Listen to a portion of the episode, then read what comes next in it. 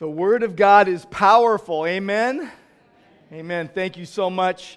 Some of our high school and college students have memorized Romans 8, and it just dawned on me when I was gone recently you know, I need to have them recite that in the service, and we're going to do it more than just this once. In fact, I want to encourage you the next time we do it, pick up your Bible and read along with them, and even you can read it along with them. This is, this is the Word of God.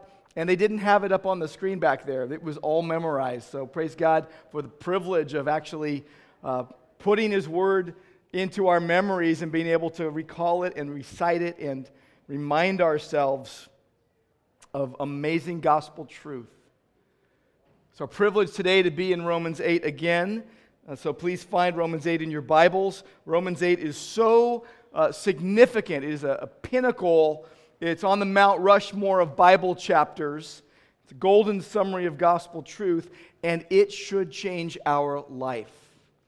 It should change us. So, if you need a Bible, by the way, there's one in the seat back in front of you, or someone will share with you.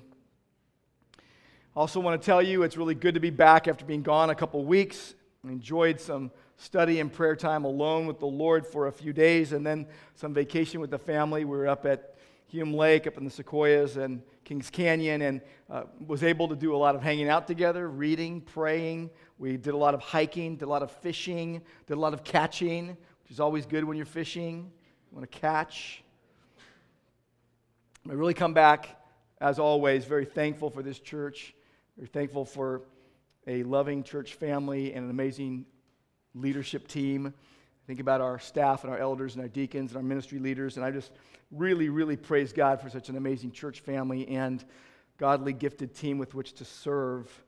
And I always miss Grace when I'm not here. I was at Grace Rancho last Sunday, got to see what was going on there, and excited to see Michael and Taylor and Eric and, and the rest of the team there and what's going on. Now that church is beginning to, to, um, to get some excitement about the gospel and about the Word of God and about growing as a church in, in that community. So. It's good to be back with you today. Today, we're going to be looking at two verses Romans 8, 17, and 18. Really, we're going to look at part of one of the verses, okay? It's probably going to be uh, several parts to, to this, this idea of suffering and glory. Suffering and glory. So, this is part one today, and this week we're going to focus really all on present suffering. We're going to do that next week as well, and then We'll get to future glory at some point, but today we're going to see that we need to accept suffering. As believers, we need to accept suffering. We don't need to hide from it. We don't need to try to uh, get out of it. We need to actually accept present suffering with Christ. And then as we move on, we're going to see that we need to anticipate future glory. Anticipate future glory. So Christians are to accept present suffering while we are anticipating future glory, knowing something. And what we know is that suffering is the pathway to glory. Suffering is the pathway to glory for a Christian. So, as you're following Christ, God is using suffering to make you more like Christ. So, I want to invite you, if you're able to stand with me, I'm going to read just these two verses.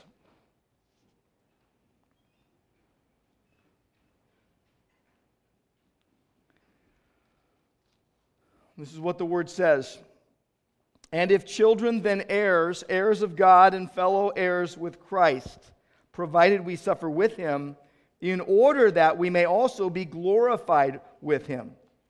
For I consider that the sufferings of this present time are not worth comparing with the glory that is to be revealed to us. Lord, we thank you for your word. We thank you for your presence with us now. We pray that you would have your way in our hearts all for your glory. We pray in Jesus' name. Amen. Have a seat. So, the idea here is that suffering is the pathway to glory. Now, suffering is not our favorite topic. No one has suffering at the top of their list of favorite topics in life. Suffering is not our favorite topic, but it is our most pervasive experience. It is our most common experience. And we really need to let the Spirit of God use Romans 8, 17, and 18 to search our hearts, to shape our hearts, regarding the link, regarding the link between suffering and glory.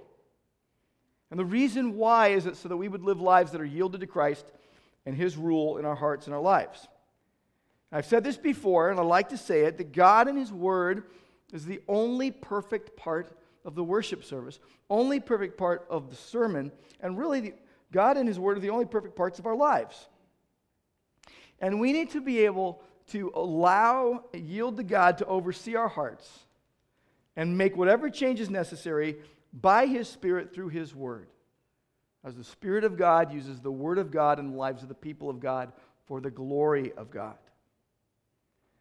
And just in case it seems like every week we build up whatever passage we're preaching to be the most life changing, you know, universe altering truth, it's because it is.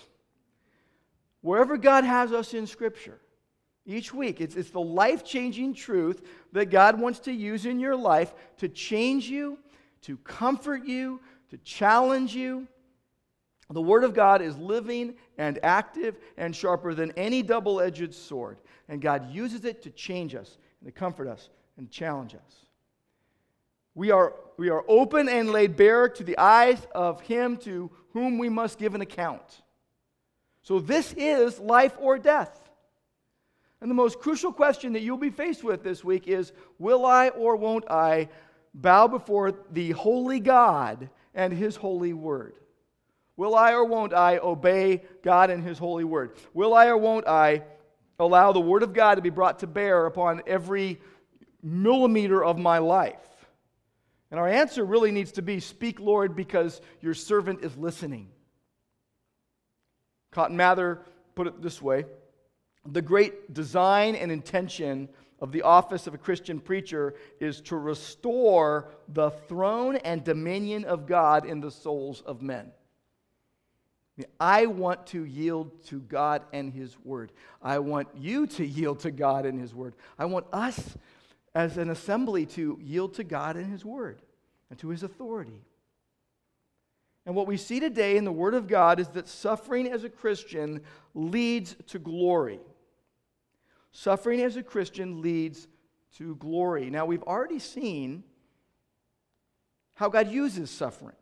Go, go back to Romans chapter 5. And if, if you were with us at this point of our verse by verse study through Romans, what you'll notice is that I had mentioned back then that Romans 5, 1 through 5, is like a preview of Romans 8.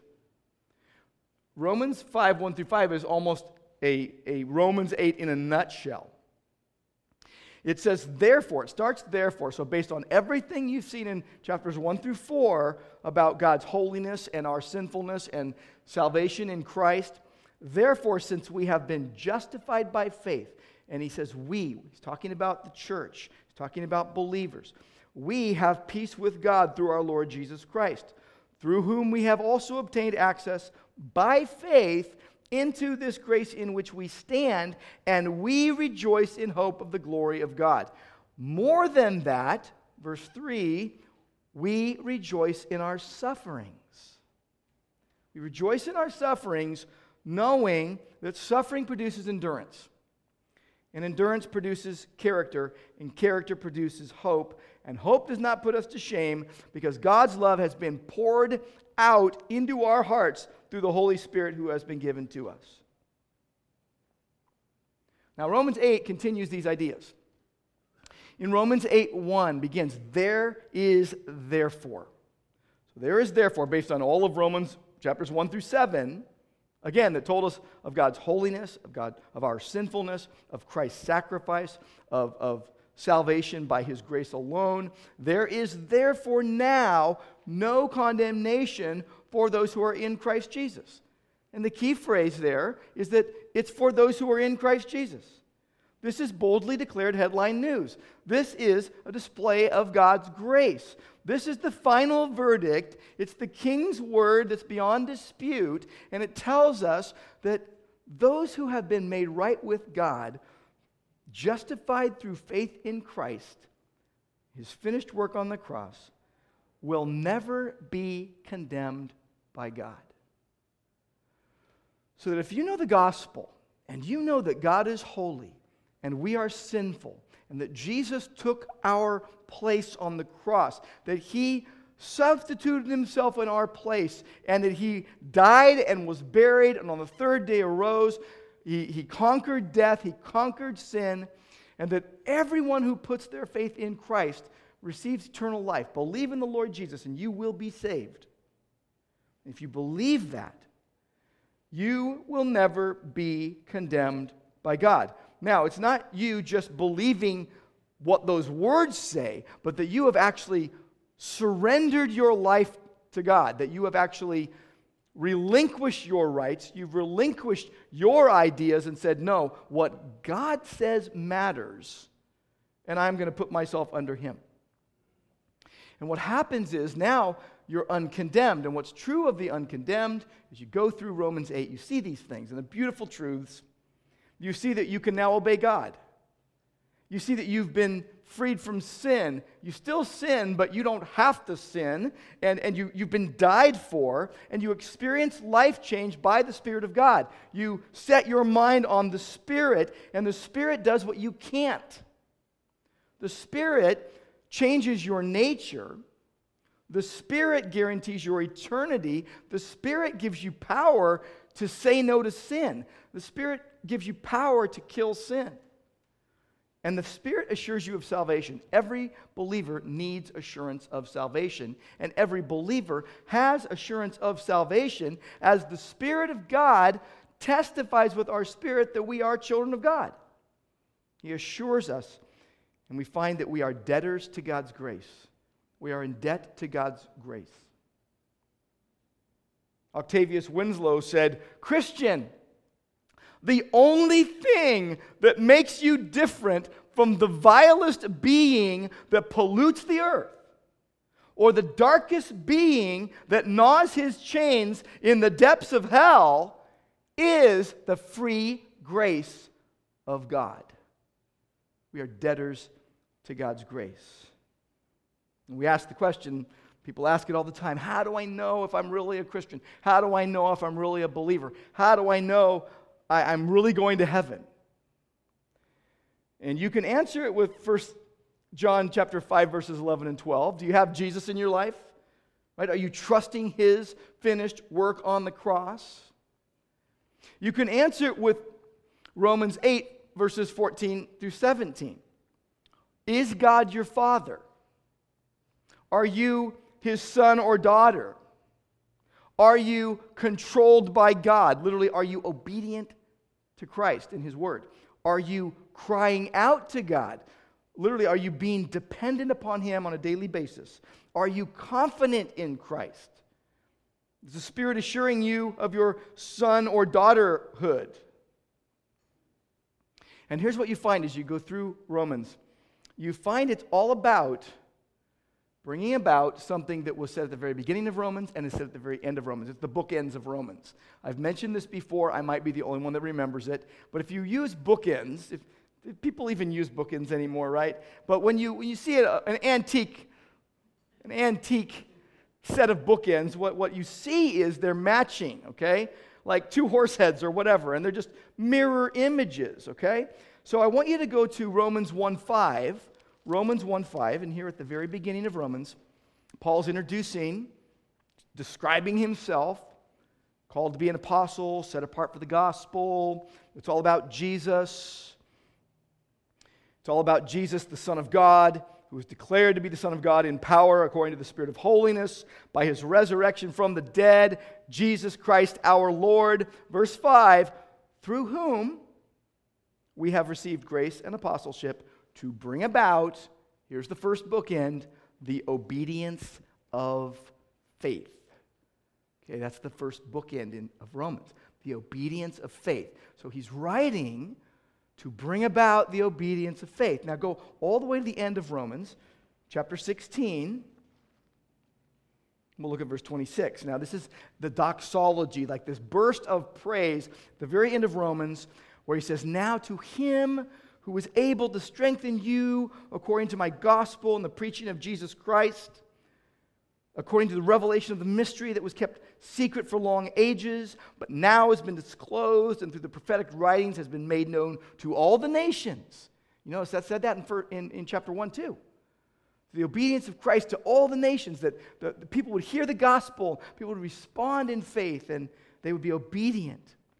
Here it says to bring about, here it is right here, according to the command of the eternal God. This is what God wants to bring about, look at the end of verse 26, to bring about the obedience of faith. There's your other bookend in Romans. It's all about bringing about the obedience of faith, where, where you would live humbly, uh, dependently, obediently to Christ. And, and then what happens, and you see it right here in, in Romans 8 17, what happens when you do that? What do you get for your humble, dependent, obedient faith in Christ? You get suffering for Christ. Or more specifically, as verse 17 says, you suffer with Christ. You suffer with Christ. So God meets us right where we live at the intersection of grief and glory. And the one way, one way you can know if you're really a Christian is if you are suffering for your faith in Christ. I mentioned before that in, in verse 17 here, Paul is showing his hand for the rest of the chapter. It's all about believers suffering in Christ through this life and anticipating future glory that will be revealed. So, verse 17 says, If you're children, then you're heirs. You have an inheritance. You're heirs of God. You share in all the joys and the riches of sonhood or daughterhood. And, and you're joint heirs, you're fellow heirs with Jesus. And here's the phrase we're going to look at today.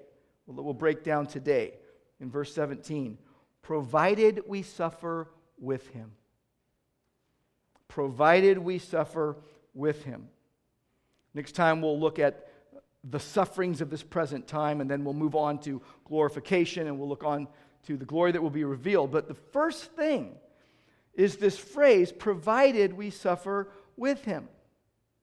We're going to spend all of our time on that phrase today. Now, the thing that stands out the most to me right at the beginning when I see that phrase, provided we suffer with him, is we. We. Now, Paul has done it in chapter 5, and now he's coming back to it in chapter 8. Paul is speaking very personally and very collectively. And, and he's using the pronoun we. It's very significant. Back in verse 4 of chapter 8, Paul began including himself in what he was saying, and he said, us. Verse 12, he started saying, we again, and now we have to think about this. Who is we? It's very significant. We is the church adopted by Christ. So the adoption as sons, the adoption as sons and daughters, that's the church adopted by Christ. Now, it's very good and very appropriate for us to apply things to ourselves individually. We have to. You come to the Word of God, you can't say, well, it's about them. Okay, it's, it's for you to apply individually into your own heart and life. But it is not good to forget that what was written in the New Testament was written to collective groups of committed believers. So Paul was writing to, Ro- to the Roman Christians. He hadn't even met them yet, he had heard about them. But he was writing to a group of believers in a location that were known to be a part of a local church. So to this needs to be applied to the community of faith and of course to your individual life, but not separate from the community of faith. You can't separate that out. It was written to churches, and more specifically to an adopted church that's committed together to number one, accept present suffering with Christ, and number two, anticipate future glory. He's talking about the church of Jesus Christ, the true church, all true believers. And I think it's going to be very helpful for us to remind ourselves who we are. And this is going to help us to understand what it means to suffer with Christ. So let's remind ourselves for a few moments here who we are. Now, at the beginning of Romans chapter 1, verse 7, here's Paul, and here's who he's writing to. those loved by God. You can check it. Those loved by God and called to be saints. So the ecclesia, the called out ones. Now he's referring to all the, the members of the worldwide body of Christ. But he's, he's referring to a group that is residing in a location and belong to a local church. So, just as it is biblically expected that a Christian is going to suffer, it's also biblically expected that a Christian will be part of a local church, a community by the Spirit in Christ. You see this in Acts. You see this in Acts chapter 2, how they devoted themselves to the apostles' teaching, and to fellowship, and the breaking of bread, and prayer. But you notice they did it, and they were a, a identified group of people that continued to grow and grow and grow, and even spread out to other cities. But think with me for a moment about what it means to be we, and what it means to be a church. There are a lot of groups of people that are gathering that aren't a church, but they call themselves a church. And so you got to test it biblically, not just by the name on the sign. You've got to realize you've got capital letter C and lowercase c when it comes to church. So the capital uh, letter C, church, is the worldwide body of Christ, all who know Christ. The lowercase c church, that, those, are, those are local assemblies of believers, but they're marked by something. So, not just because you put it on a sign, but because you actually are engaged with certain things. And I, am going to give you six things. We're going to go quick here, but you might want to write them down. What is a church? Okay, Paul is saying we, provided we suffer with him. He's writing to a church. And here's what a church is number one, a regular gathering of believers. So, the adopted children of God in a location gathering together, who've been born again, who are clinging to Christ, a, a regular gathering of called out ones, indwelt by the Spirit of God. They have faith in the finished work of Christ. They are living repentantly and obediently and even joyfully as a community of faith. Now, I want to always be committed to the local church. I love coming to Grace Church of Orange because it's my church, my local church. I'm a part of this church. I'm, I'm known here. I know people. That's why I love coming home from a trip. I want to be with you. And it's a privilege to do that with you. 12 years and counting, praise God. But I can't help desiring worshiping with the people of God and, and being with his people in the location that God has put me. I don't come to meet strangers every week. There's always new people you meet, but there's people you know, and we see each other, we know each other. You've been through life together. It's a regular gathering of believers, adopted children of God. That's what a church is, number one. That's what a church is. Number two, that group devotes itself to the Word of God. They devote themselves to the Word of God, the authority and the sufficiency of Scripture. You think about it, when you come into the worldwide body of Christ as a believer, you're basically saying, My thoughts are not paramount anymore. My thoughts are not in first place anymore. I'm going to think God's thoughts after Him. I'm going to know the Word of God and be shaped by the Word of God and be under the Word of God. The Word of God is sacred. In fact, I came up with a little acrostic for sacred, and I can't remember the last letter, but the first is sufficient. The second is authoritative. The third is clear. The fourth is reliable. The fifth is essential. And I can't remember what the D stood for.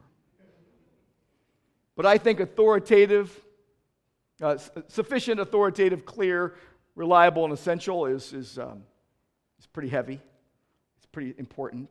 1 Peter 1 tells us we're born again through the living and abiding Word of God.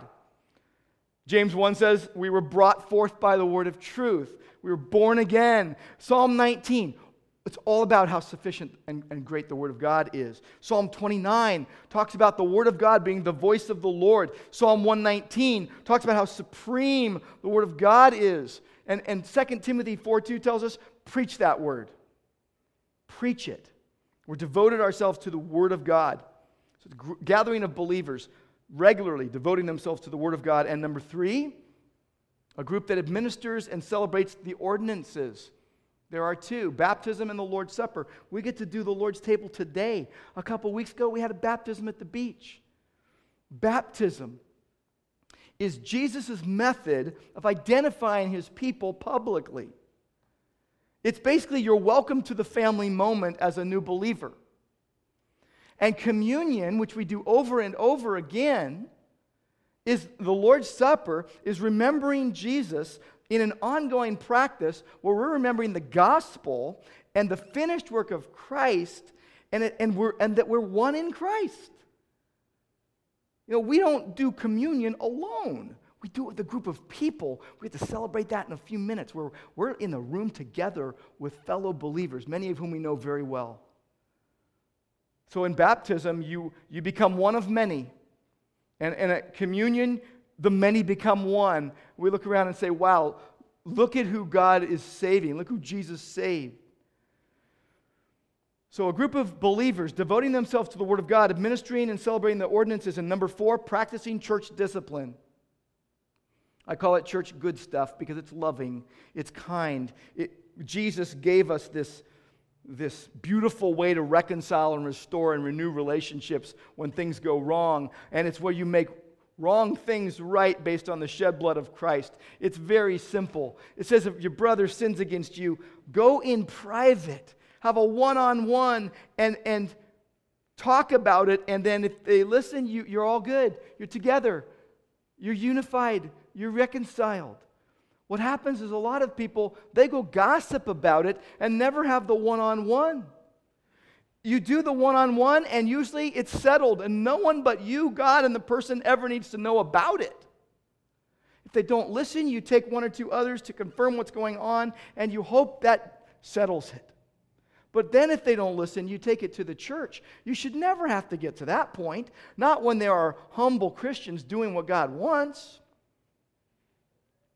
So, a group of Christians that are committed to the Word of God and celebrating the ordinances and practicing biblical church discipline, not heavy handed, not mean, not unkind, but loving so much that you want to make sure all your relationships are right and you want to have a clear conscience before God and others. And number five, a group that's committed to one another in common life and mission.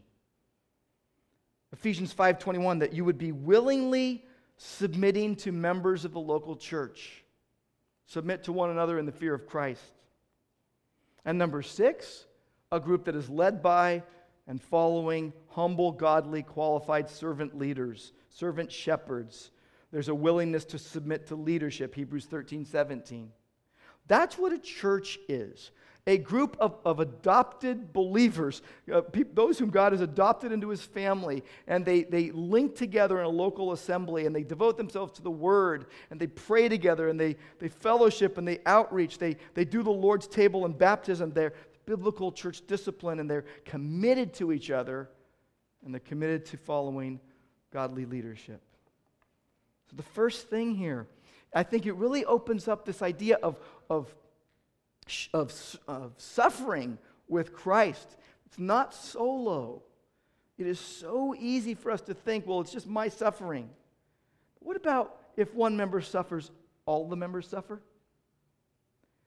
So, first thing, provided we, the worldwide body of Christ assembled in local churches, the second part here is provided we suffer with him. Suffer with him in order that we may also be glorified with him. So, suffering with Christ, present suffering. We have the inheritance, it's ours by union with Christ, the true seed of Abraham. He gained the inheritance for us, and we suffer with him. We are in the family and suffering, and suffering is the pathway to glory. If you do not suffer, you're not a believer. If you do not suffer with Christ, you're not a believer. I think a lot of times we miscategorize suffering.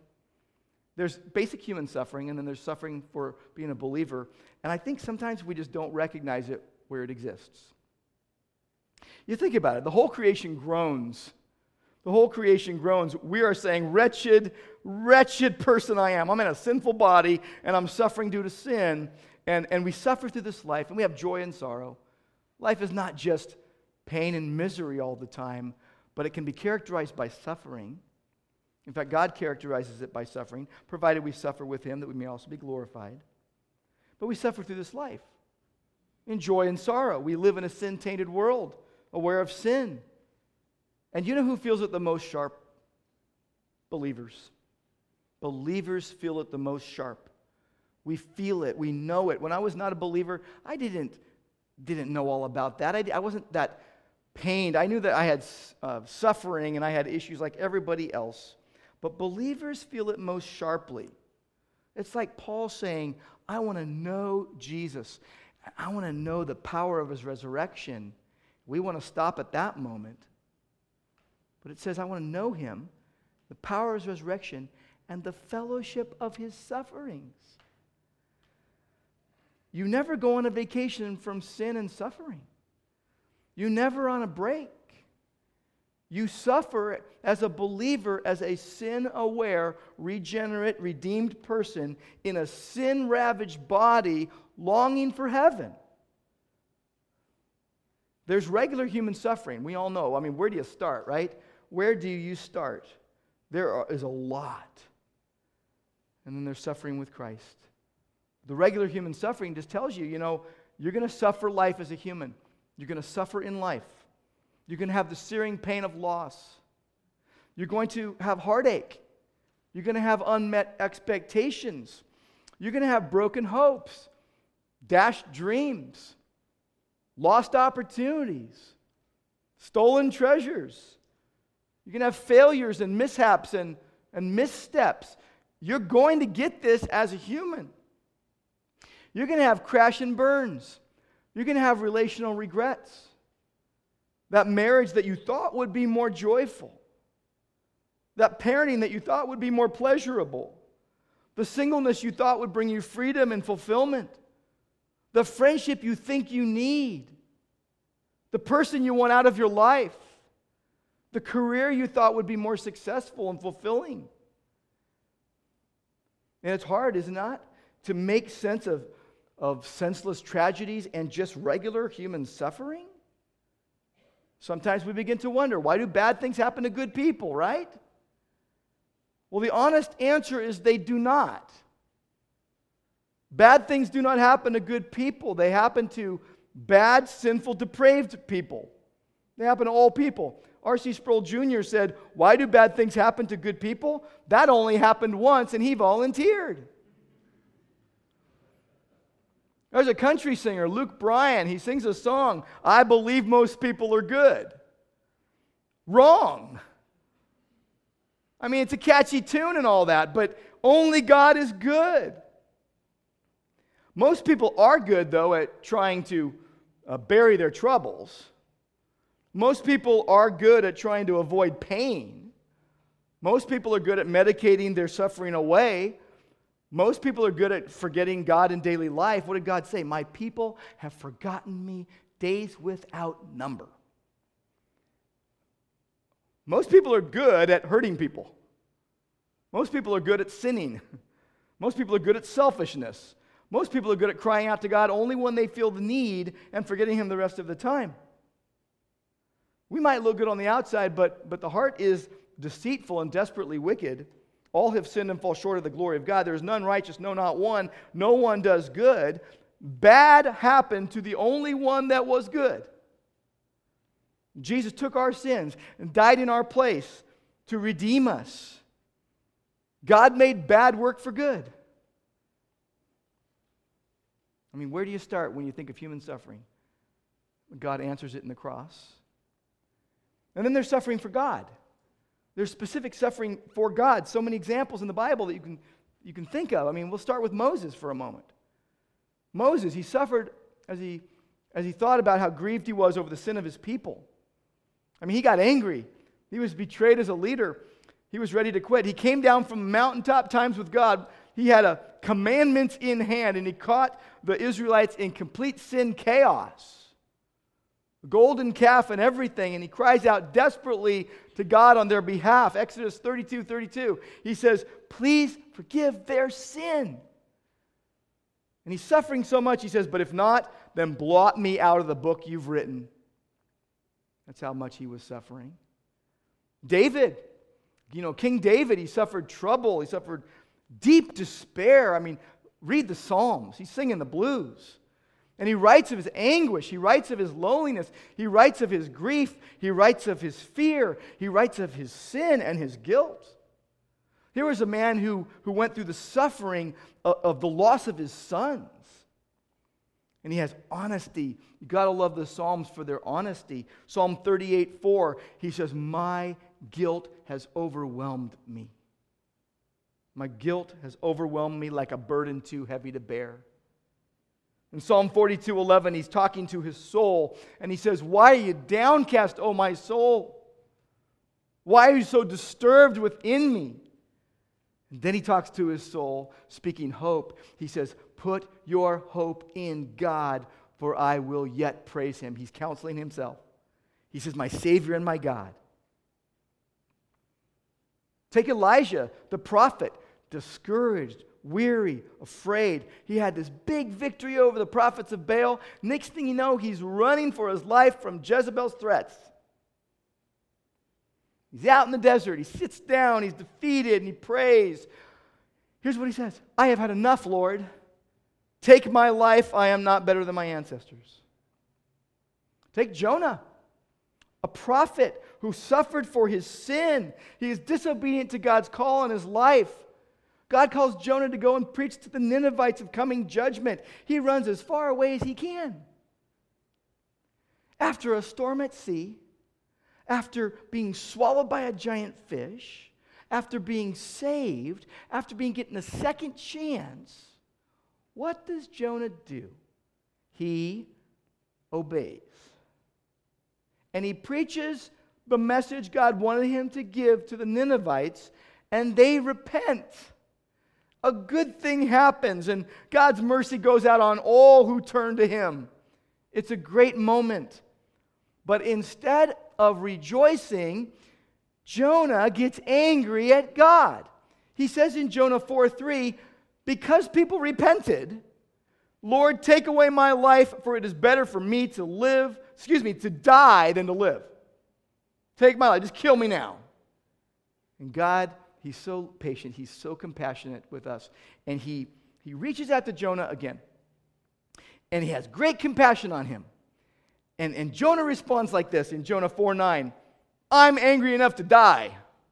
Well, that's irrational, by the way. If you get irrational this week, you're in good company. Okay, we're all in the same boat, right? How about Jeremiah the prophet? He's wrestling with um, loneliness. He, he's suffering. He's feeling defeat. He's feeling insecure, and he's the weeping prophet, and he suffers from this constant rejection from the people that he was called to speak to and to love and, he, and to reach out to, and he lived alone, and he ministered alone, and he was poor, and he was ridiculed, and he's rejected. And he he wrestles with deep despair. He suffers a sense of failure. He says in Jeremiah 20, Cursed be the day I was born. Why did I ever come out of the womb to see trouble and sorrow to the end of my days in shame? And maybe at the pinnacle of, of suffering for God, you've got Job, right? You've got Job, suffers great loss, devastation, physical illness. And this righteous man of God lost literally everything. He suffers so much. And his own wife says to him, Are you still holding on to your integrity? Curse God and die. And Job stays faithful to God. He struggles deeply, though. He's in the trenches of pain. And he says, Why did I not perish at birth and die as I came from the womb? I have no peace, no quietness. I have no rest, only turmoil. I loathe my very life. Therefore, I'm going to be giving free rein to my complaint. I'm going to speak out in the bitterness of my soul. He says, Terrors overwhelm me. My life ebbs away. And then he says, Days of suffering grip me. Days of suffering grip me. Maybe that's you.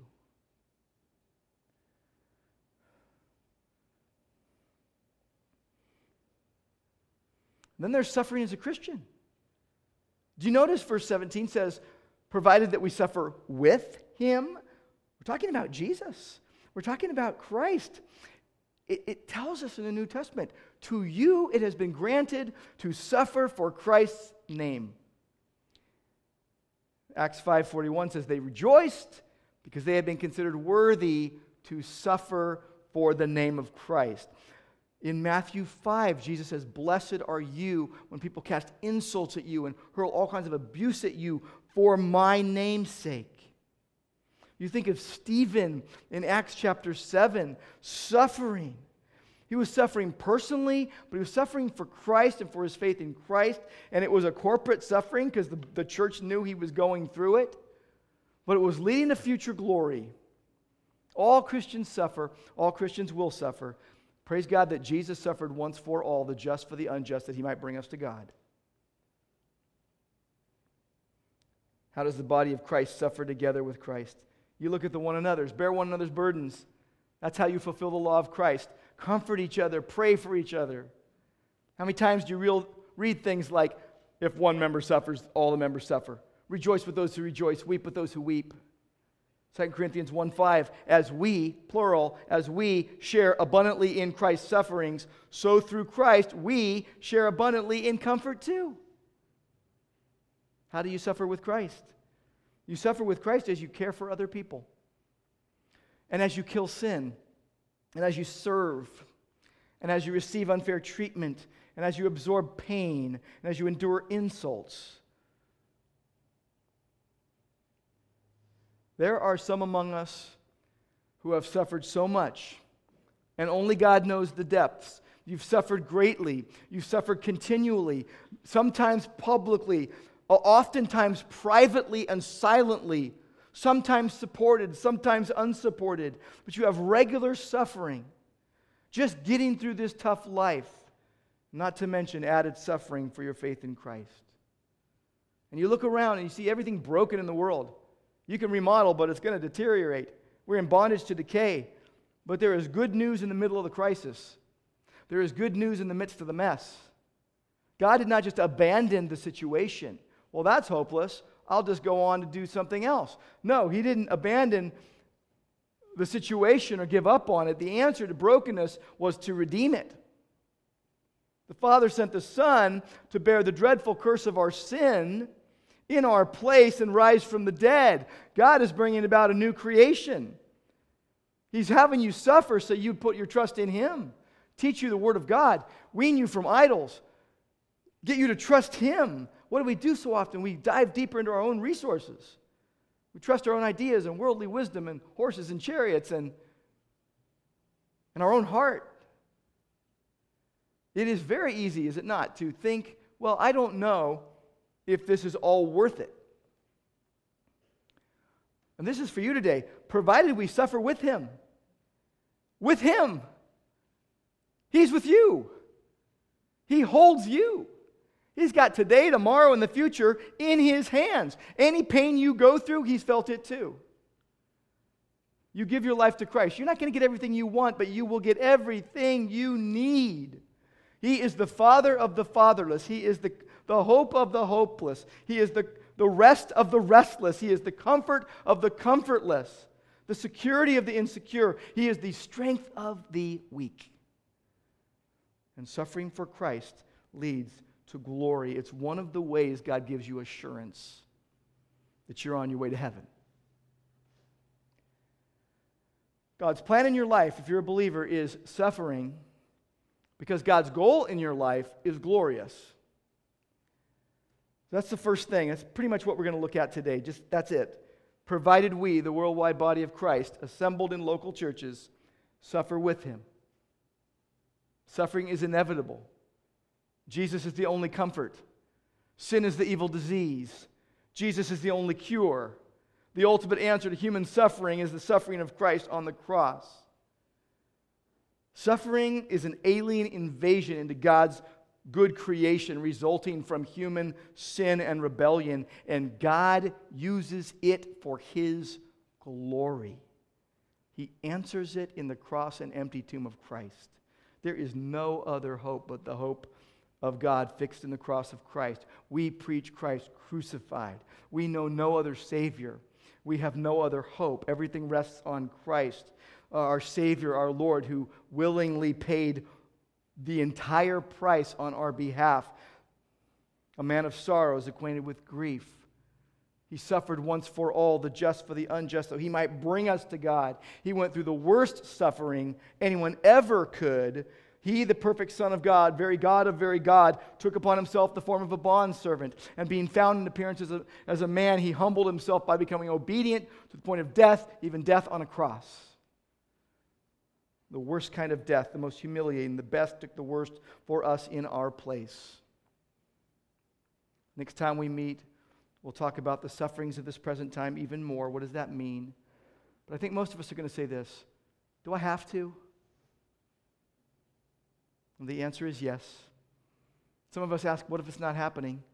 And I think God would say, Look closer. Look closer. God knows your heart. Look closer. Look closer at your own heart. Look closer to Christ.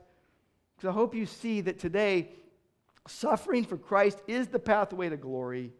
Through many tribulations, we shall enter the kingdom of God. For you, as a believer, the suffering you encounter, human suffering and suffering for Christ, is a gracious gift from God. It is a constant reminder to you of gospel truth, of eternal things. And Lord, we thank you that our suffering is, is really momentary. This momentary light affliction producing for us an eternal weight of glory beyond all comparison. We accept it as a gracious gift from you. We grieve through it. We, we, we're pain, we're in pain, we're, but we know that Jesus took hell for us. And thank you, Lord, that, that Jesus took hell for us so that we could be in heaven someday with you. Thank you, Lord, that because of the suffering of death, Christ was crowned with glory and honor. We thank you and we praise you. And we thank you that you're with us always. There's never a moment that you are not caring and that you are not carrying us. we pray in Jesus' name. Amen.